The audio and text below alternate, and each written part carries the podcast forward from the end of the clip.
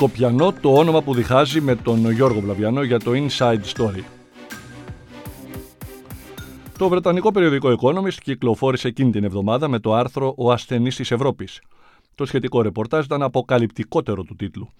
Δεν υπάρχει άρθρο στην συνθήκη της Ρώμης που να επιτρέπει στην ευρωπαϊκή κοινότητα να αποπέμψει κάποιο μέλος της. Οι σχέσεις όμως της Ελλάδας με τους εταίρους της, σχέσεις χαμηλού επίπεδου πάντα, κάνουν ορισμένους να θρυνούν για αυτή την παράληψη. Η Daily Telegraph φιλοξένησε άρθρο του δημοσιογράφου Μπόρι Τζόνσον, που κάλυπτε το Συμβούλιο των Υπουργών Εξωτερικών της Ευρωπαϊκής Οικονομικής Κοινότητας, τον Γκίμα Ράι της Πορτογαλίας, με τίτλο Οι πεισματάριδες Έλληνες κατέστρεψαν το ενιαίο μέτωπο της Ευρωπαϊκής Κοινότητας. Ο Guardian ήταν εύγλωτος με τον τίτλο του Η Ευρωπαϊκή Κοινότητα έχει βαρεθεί πλέον την στάση της Ελλάδας στο μακεδονικό και τα οικονομικά της. Η Le Monde με ρεαλισμό ανέλυε ότι οι Βρυξέλλες είναι εξοργισμένες από τη στάση της Ελλάδας και αναζητούν βελτίωση των σχέσεων με την Τουρκία. Ενώ η Δανέζικη Ινφορμασιόν μας έστειλε στο ψυχιατρίο. Στην Ελλάδα η παράνοια έχει γίνει εθνική ασθένεια. Η Ελλάδα έχει γίνει βάρος για την ευρωπαϊκή συνεργασία. Αυτά τα δημοσιεύματα στον ξένο τύπο δεν προέρχονται από το 2010 για την οικονομική κατάσταση της χώρας μας, δημοσιεύθηκαν πριν από 26 ολόκληρα χρόνια και μας καθιστούν μια ζωή θεατές στο ίδιο έργο ως προς την αντίληψη που έχουν οι ξένοι για μας. Το 1992 το πρόβλημα της Ευρώπης ήταν ότι δεν αντιλαμβάνονταν τις ενστάσεις μας για την ονομασία των Σκοπίων. Για την ιστορία, Έκτοτε ο νεαρός ανταποκριτής της Telegraph στις Βρυξέλλες που έγραψε για τους πεισματάριδες Έλληνες είναι σήμερα Υπουργός Εξωτερικών του Ηνωμένου Βασιλείου. Μετά την πτώση του τείχους του Βερολίνου, ο κόσμος βρέθηκε αντιμέτωπος με ντόμινο εξελίξεων στην Ανατολική Ευρώπη και το σιδηρούν παραπέτασμα. Το 1991 έχουμε διάλυση της Σοβιετικής Ένωσης και έναρξη της αποσύνθεσης Ιουγκοσλαβίας σε έξι ανεξάρτητα κράτη. Τα δημοσιεύματα που αναφέραμε αφορούν την άνοιξη του 1992. Έχει προηγηθεί το πραγματικά γιγάντιο συλλαλητήριο υπέρ της ελληνικότητας της Μακεδονίας και η δεύτερη σύσκεψη των πολιτικών αρχηγών υπό τον πρόεδρο της Δημοκρατίας Κωνσταντίνο Καραμαλή και με υπουργό εξωτερικών τον Αντώνη Σαμαρά για την αντιμετώπιση του προβλήματος της γέννησης ενός νέου κράτους στα βόρεια σύνορά μας, το οποίο θέλει να ονομάζεται Μακεδονία. Μετά τη σύσκεψη, σε ανακοίνωση της Προεδρίας, διατυπώνεται ρητός ότι η Ελλάδα θα αναγνωρίσει ανεξάρτητο κράτος των Σκοπίων μόνο αν τηρηθούν οι τρεις όροι που είχε θέσει η ΕΟΚ στις 16 Δεκεμβρίου 1991 με την αυτονόητη διευκρίνηση ότι στο όνομα του κράτους αυτού δεν θα υπάρχει η λέξη Μακεδονία. Οι όροι που είχαν τεθεί στο Συμβούλιο των Υπουργών Εξωτερικών της ΕΟΚ ήταν ότι μια Ιουγκοσλαβική δημοκρατία θα έπρεπε να δεσμευτεί πριν από την αναγνώρισή της και να υιοθετήσει συνταγματικές και πολιτικές εγγύησεις που θα διασφαλίζουν ότι δεν έχει εδαφικές διεκδικήσεις έναντι γειτονικής κοινοτικής χώρας και ότι δεν θα πραγματοποιεί εχθρικές προπαγανδιστικές δραστηριότητες περιλαμβανομένες και της χρήσης μιας ονομασίας που υπονοεί εδαφικές διεκδικήσεις. Λίγο νωρίτερα, στις 4 Ιανουαρίου 1992, η απόφαση της Νομικής Επιτροπής Μπαντοντέρ είχε παγώσει την Αθήνα. Η χρήση του ονόματος Μακεδονία δεν υπονοεί καμία εδαφική διεκδίκηση έναντι άλλου κράτους. Στις 15 Ιανουαρίου, την ημέρα που αναγνωρίζονταν από τις κοινοτικές χώρες η Σλοβενία και η Κροατία, η Βουλγαρία αναλάμβανε την πρωτοβουλία αναγνώρισης της πρώην Ιουγκοσλαβικής Δημοκρατίας της Μακεδονίας με το όνομα Μακεδονία δημιούργησαν παγκόσμια πρωτοτυπία οι Βούλγαροι στο διεθνές δίκαιο. Στην πράξη αναγνωρίσεως γράφουν ότι αναγνωρίζουν το κράτος, αλλά όχι το έθνος. Θυμάται ο πρέσβης επιτιμή Χρήστος Ζαχαράκης από τους πρώτους Έλληνες διαπραγματευτές του Σκοπιανού. Όμως, εμείς, όπως και οι Βούλγαροι, οι οποίοι αντιμετώπισαν το θέμα διαφορετικά και για κάποιους καλύτερα και πιο ρεαλιστικά, είχαμε τους φόβους μας. Φόβους δικαιολογημένους στην εποχή εκείνη, οι οποίοι είχαν δημιουργηθεί τον Ιανουάριο του 1991 όταν μέσα στη δίνη του πολέμου του Περσικού κόλπου του πρώτου πολέμου στην ιστορία που καλύφθηκε ζωντανά από την τηλεόραση, αετονίχιδες μεσαία στελέχη του State Department υπό την καθοδήγηση του Αμερικανού αναπληρωτή Υπουργού Εξωτερικών Λόρες Ίγκλιμπεργκερ κατάφεραν να ανακαλύψουν δίθεν μακεδονική μειονότητα στη Βόρεια Ελλάδα και να την συμπεριλάβουν στην έκθεση ανθρωπίνων δικαιωμάτων που συντάσσουν κάθε χρόνο. Στην Αθήνα δημιουργήθηκε παροξισμός. Διαβήματα επί διαβημάτων στον τότε πρέσβη των ΗΠΑ, Μάικλ Σωτήρχο, ο οποίος τελικά επέπληξε τον Αμερικανό πρόξενο στη Θεσσαλονίκη, ο οποίος είχε παίξει ρόλο στην πληροφόρηση των συντακτών της έκθεσης και ανακάλεσε. Το κακό όμως είχε γίνει και σε όσους είχαν ανοιχτά μυαλά είχε δοθεί ένα στίγμα για το τι θα επακολουθούσε. Η έκθεση ερχόταν σε πλήρη αντίθεση με τις αμερικανικές θέσεις όπως είχαν διατυπωθεί το 1944, όταν ιδρύθηκε η λαϊκή δημοκρατία της Μακεδονίας ως ομόσπονδη επαρχία της Ιουγκοσλαβίας. Μέχρι τότε οι Σέρβοι ονόμαζαν την περιοχή Βαρντάσκα Μπανόβινα. Νονός ήταν ο κομμουνιστής ηγέτης Τίτο, ο οποίος χάραξε αυθαίρετος και τα εσωτερικά σύνορα ανάμεσα στις αυτόνομες δημοκρατίες της Ιουγκοσλαβίας. Πολλά έχουν γραφεί για τον τρόπο αντίδρασης της Ελλάδας έκτοτε. Ο Χρήστος Ζαχαράκης θεωρεί ότι οι ελληνικές κυβερνήσεις δεν μπορούσαν να κάνουν κάτι, καθώς δεν επρόκειτο για θέμα αντιπαραθέσεως δύο χωρών όπως συμβαίνει σήμερα, αλλά δύο συνασπισμών της Βόρειο-Ατλαντική Συμμαχίας της Δύσης και του Συμφώνου της Βαρσοβίας, δηλαδή του κομμουνιστικού κόσμου.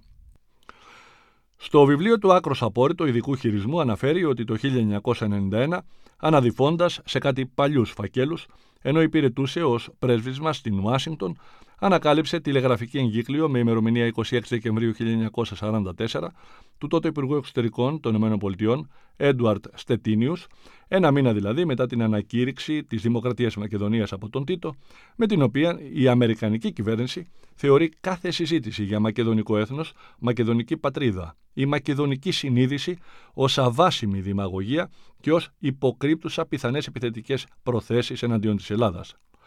Όπως μας λέει σήμερα, αυτό δεν μπόρεσε να αποδώσει διότι το ένα μέρος, η Ιουγκοσλαβία εν προκειμένου, ήταν εκτός επιρροής ΗΠΑ. Τι να έκαναν οι Αμερικανοί, να έρχονταν σε αντιπαράθεση με τη Μόσχα για το θέμα της Μακεδονίας; Η διπλωματία όμως δεν είναι ζήτημα συναισθημάτων και δικαίου, αλλά συμφέροντος. Και κατά τη δεκαετία του 1990 το σιδηρούν παραπέτασμα ήταν πλέον παρελθόν. Τις ημέρες εκείνες τις έζησα έντονα ως υπεύθυνος εξωτερικού δελτίου του Αντένα, καθώς η ιδιωτική τηλεόραση έπαιξε σημαντικότατο ρόλο στις όλες καταιγιστικές εξελίξεις με ζωντανές συνδέσεις από όλα τα σημεία ενδιαφέροντος.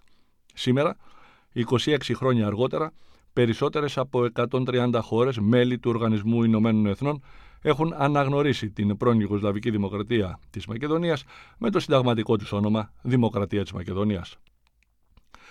Στο για πολλούς λόγους ιστορικό Δεύτερο Συμβούλιο των Πολιτικών Αρχηγών τον Απρίλιο του 1992, τα αποτελέσματα του οποίου μνημονεύουν σήμερα ο Υπουργός Άμυνας Πάνος Καμένος και άλλοι πολιτικοί, που διεξαγόταν κάτω από συναισθηματική φόρτιση και αφόρητη πίεση από την αδιάλειπτη ροή των γεγονότων, ο τότε Πρωθυπουργός Κωνσταντίνος Μητσοτάκης έλεγε κάτι προφητικό προειδοποίησε τους άλλους πολιτικούς αρχηγούς ότι κινδυνεύουν να λάβουν μια απόφαση που θα οδηγήσει την Ελλάδα για 50 χρόνια στην περιπέτεια που είχε το Κυπριακό, τότε 18 χρόνια άλυτο.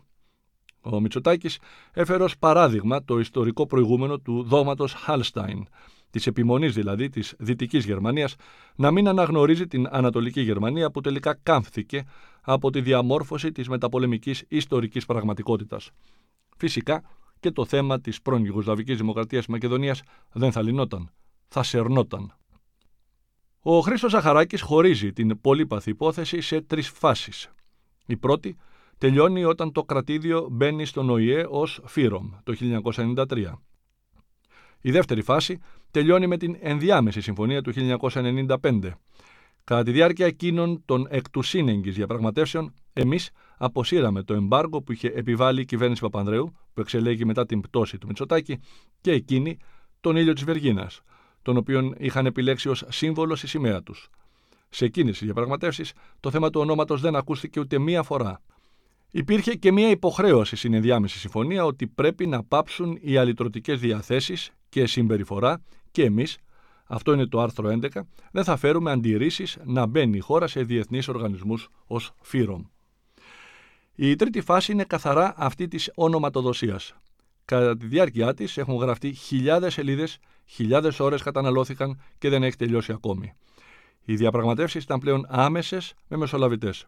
Εγώ, λέει ο Χρήστος Ζαχαράκης, έκανα 33 συναντήσεις. Στη διάρκεια τους, στο τραπέζι έπεσαν περί τα 35 ονόματα με όποιον συνδυασμό θέλετε επιβάσεως εθνοτικής, χρονικής και γεωγραφικής. Καμία πλευρά όμως δεν έκανε πίσω.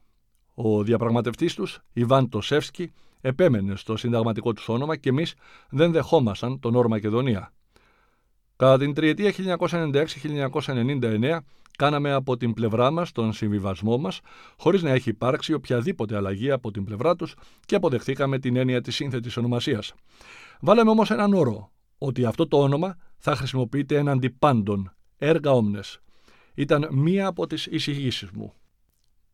Σήμερα βρισκόμαστε πρώτη αδυσόπιτης πραγματικότητας 44 χρόνων άλλοι του Κυπριακού, 27 χρόνων άλλοι του Σκοπιανού, άλλοι των προβλημάτων με την Αλβανία και συνεχών διενέξεων με την Τουρκία στο Αιγαίο και τη Θράκη. Αυτές τι ημέρε υπάρχει εντονότατη κινητικότητα με δυστυχώς κρυφή ατζέντα συζητήσεων, με συναντήσεις που καταβάλλεται προσπάθεια να μείνουν μακριά από τα φώτα της δημοσιότητας, όπως η τελευταία των Υπουργών Εξωτερικών Κοτζιά και Δημητρόφ στο ξενοδοχείο Μακεδονία Παλάς ή κλειστέ συναντήσεις με τη συμμετοχή Ελλήνων ακαδημαϊκών και πρώην διπλωματών στην Οξφόρδη, ενώ βρισκόμαστε εν αναμονή της συνάντησης του Αμερικανού Μεσολαβητή Μάθιου Νίμιτς με τους διαπραγματευτές των δύο πλευρών τον πρέσβη Ντίμη Βασιλάκη από ελληνικής πλευράς και τον Βάσκο Ναουμόσχη από Σκοπιανής στη Νέα Υόρκη την Τετάρτη 17 Ιανουαρίου. Ο Νικόλο Τζιφάκης, αναπληρωτής καθηγητής Διεθνών Σχέσεων στο Πανεπιστήμιο Πελοποννήσου, ανησυχεί όχι τόσο για τις διακρατικές διαπραγματεύσεις, αλλά κυρίως για τις εσωτερικές διαργασίε σε κάθε κράτος. Οι σημερινές ηγεσίες στην Αθήνα και τα Σκόπια δείχνουν διατεθειμένες να επιλύσουν τη διαφορά. Αν δεν εκμεταλλευτούμε αυτή την ευκαιρία, ενδέχεται να αναγκαστούμε στο μέλλον να επιλύσουμε τη διαφορά με πιο δυσχερείς όρους. Ο χρόνος δεν είναι κατά ανάγκη σύμμαχός μας. Αν οι τρέχουσες διαπραγματεύσεις οδηγηθούν σε αδιέξοδο, οι σύμμαχοί μας ενδέχεται να ζητήσουν επιτακτικά να μην εμποδίσουμε την ένταξη της πρώην Ιουγκοσλαβικής Δημοκρατίας της Μακεδονίας στους ευρωατλαντικούς θεσμούς με την προσωρινή ονομασία τους. Και αν δεν καταφέρουμε να αντισταθούμε σε τέτοιες πιέσεις, θα χάσουμε το βασικό διαπραγματευτικό μας πλεονέκτημα. Προφανώς δεν προτείνω να αποδεχτούμε οποιαδήποτε λύση. Επισημαίνω απλώς τους κινδύνους που απορρέουν από ενδεχόμενη προσπάθειά μας να θέσουμε εκ νέου το θέμα στις καλένδες. Ο πρέσβης επιτιμή Δημήτρης Καραϊτίδης γνωρίζει πολύ καλά τους γείτονες, καθώς υπηρέτησε στα Σκόπια ως γενικός πρόξενος Τότε δεν υπήρχε γραφείο συνδέσμου όπως σήμερα, αλλά το γενικό προξενείο που είχαμε στα Σκόπια επί Ενωμένης Ιουγκοσλαβία από το 1990 έως το 1993. Καλώς ανταποκρινόμαστε στην προσπάθεια λύσης και δεν την απορρίπτουμε, αλλά θα ήταν σφάλμα βλαπτικό για τα συμφέροντά μας αν δεχόμασταν μια λύση απλά και μόνο για να φανεί ότι συμπράξαμε σε ένα αποτέλεσμα. Και τα συμφέροντά μας είναι μια συμβιβαστική ονομασία που θα έχει κάποιον όρο με το Μακεδονία μέσα υπό την έννοια ότι το κρατήριο βρίσκεται σε ένα τμήμα περιοχής που κατά το παρελθόν αποτελούσε τη διοικητική περιφέρεια Μακεδονίας, αλλά δεν θα του δίνει τη δυνατότητα να φανεί αποκλειστικός εκπρόσωπος της ιστορίας του παρελθόντος. Η νέα κυβέρνηση της πρώην Ιουγκοσλαβικής Δημοκρατίας της Μακεδονίας έχει θέσει ως προτεραιότητά της την είσοδος στους ευρωατλαντικούς θεσμούς. Σύμφωνα με την ελληνική πλευρά, για να γίνει αυτό θα πρέπει να λυθεί το ζήτημα του ονόματος. Οι Σκοπιανοί ήξεραν ότι δεν πρόκειται να τους επιτρέψουμε να εισέλθουν σε διεθνείς οργανισμούς, ΝΑΤΟ, Ευρωπαϊκή Ένωση κλπ., αν δεν λυθεί το θέμα του ονόματος από το 1997-98, αφηγείται ο Χρήσος Ζαχαράκη. Το γνωρίζουμε, είχαν απαντήσει. Το έχουμε προσμετρήσει, το έχουμε σταθμίσει, θα μας στενοχωρήσει πολύ μια τέτοια εξέλιξη, αλλά θα επιμείνουμε στις θέσεις μας αποδεχόμενοι τις συνέπειες. Τελικά, στη Σύνοδο Κορυφής του ΝΑΤΟ το 2008 στο Βουκρέστι, όπου έγινε και η επίσημη αίτηση της πρώην Ιουγκοσλαβικής Δημοκρατίας της Μακεδονίας να ενταχθεί στο σύμφωνο, αναγκαστήκαμε να προβάλλουμε βέτο. Ταυτοχρόνως επισημάναμε αυτό που είχε γίνει από ετών δεκτό, δηλαδή το σύνθετο όνομα με ένα προσδιορισμό. Επελέγει τελικά ο γεωγραφικός έναντι των άλλων ως ο ευκολότερος και πάντα με τον όρο έργα όμνες. Έκτοτε δεν υπάρχει ουσιαστική εξέλιξη. Η σημερινή αναζωπήρωση οφείλεται μόνο στη διαφαινόμενη διάθεση της νέας Σκοπιανής κυβερνήσεως να φτάσει σε ένα συμβιβασμό. Κατά την γνώμη μου, τα περιθώριά τους είναι στενότερα από τα δικά μας. Και μην ξεχνάμε ότι ο κακός, πρώην Πρωθυπουργός Γκουρεύσκη, ανέλαβε την εξουσία το 2006, όμως είχαν προηγηθεί 15 χρόνια επισήμων θέσεων των Σκοπίων, που ήταν ακριβώς αυτές που έλεγε ο Γκουρεύσκη. Το εξάμεινο έως τη Σύνοδο του ΝΑΤΟ τον Ιούλιο του 2018 προμηνύεται καυτό. Το παιχνίδι θα παιχτεί πάνω στο έργα όμνες, δηλαδή αν οι Σκοπιανοί θα δεχθούν να αλλάξουν το σύνταγμά τους. Ο Χρήσο Ζαχαράκης το θεωρεί δύσκολο. Δεν έχει καμιά τρομακτική πλειοψηφία ο Ζώνα Ζάεφ. Και υπάρχει και ένα στοιχείο που μένει εκτός διαπραγματεύσεων. Οι Αλβανοί, που έχουν τις θέσεις τους και αποκλείουν οποιοδήποτε όνομα θα δίνει εθνοτικό χρώμα στην πρώην Ιουγκοσλαβική Δημοκρατία της Μακεδονίας. Αν μας κάνουν Μακεδόνες, εμείς θα φύγουμε, λένε, ενώ αποτελούν το 30% του πληθυσμού. Με τις εξελίξεις στο Κόσοβο και την γενικότερη επεκτατική τάση της Αλβανίας, αντιλαμβανόμαστε τι μπορεί να σημάνει αυτό. Δώρο-άδωρο χαρακτηρίζει την όποια συμφωνία χωρίς το έργα Όμνες και ο Δημήτρης Καραϊτίδης. Το έργα Όμνες το θεωρώ απαραίτητο για να ολοκληρωθεί η συνεννόηση. Η Ελλάδα ήδη έχει κάνει βήματα μετριασμού της αρχικής της θέσης, δεχόμενη τη σύνθετη ονομασία. Τώρα απομένει να γίνει μια κίνηση και από τη δική τους πλευρά που να έχει ουσιαστικό χαρακτήρα. Δεν αρκεί να μετονομάσουν το αεροδρόμιό τους. Οι ενδείξεις μέχρι τώρα είναι ατελείς και ανεπαρκείς. Πρόσφατα, ο Ζάεφ δήλωσε ότι είναι κληρονόμη ενός πολιτισμικού παρελθόντος, στο οποίο ίσως να έχει δικαίωμα η Ελλάδα, η Βουλγαρία, ακόμη και η Αλβανία. Είναι αυτή η δήλωση συνδιαλλαγής με τριοπάθεια. Φοβάμαι ότι πρόκειται περί εμπεγμού. Κύριος στόχος της ελληνικής πλευράς είναι η αποφυγή του blame game εις βάρος μας, αν τελικά τα πράγματα οδηγηθούν σε νέο διέξοδο. Οι διαφαινόμενοι συμβιβασμοί δεν είναι καθόλου βέβαιο ότι θα περάσουν ανέμακτα από το εσωτερικό των δύο χωρών. Οι συμβιβασμοί αυτοί διαφάνησαν από έγγραφο της 12η Δεκεμβρίου 2017 της δεξαμενή σκέψης European Council on Foreign Relations που έφερε στο φως το βήμα. Οι διαπιστώσεις τους, σύμφωνα με διπλωματικές πηγές στις οποίες απευθύνθηκα, βρίσκονται εντός της μεθοδολογίας των συνομιλιών, χωρίς φυσικά αυτό να σημαίνει ότι τα συμπεράσματα θα γίνουν και αποδεκτά. Στα κύρια σημεία της έκθεσης περιλαμβάνονται δύο προτάσεις θα πρέπει να συμφωνήσουν σε μια ιστορία ότι η Μακεδονία είναι μια περιοχή που μοιράζεται ανάμεσα σε κράτη τα οποία θα πρέπει να απέχουν από τη μονοπόληση της ταυτότητας. Και η αλήθεια είναι ότι οι εθνικές ταυτότητες δεν προέρχονται από τον ουρανό ή τη γη, αλλά δημιουργούνται. Είναι κοινωνικά φαινόμενα.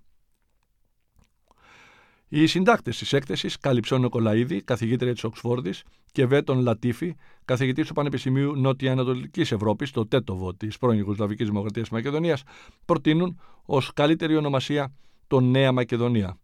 Μία ονομασία που είχε προταθεί στις 11 Μαΐου 1993 από τους μεσολαβητές Σάιρους Βάνς και Λόρδο Όουεν στον Υπουργό Εξωτερικών Μιχάλη Παπακοσταντίνου.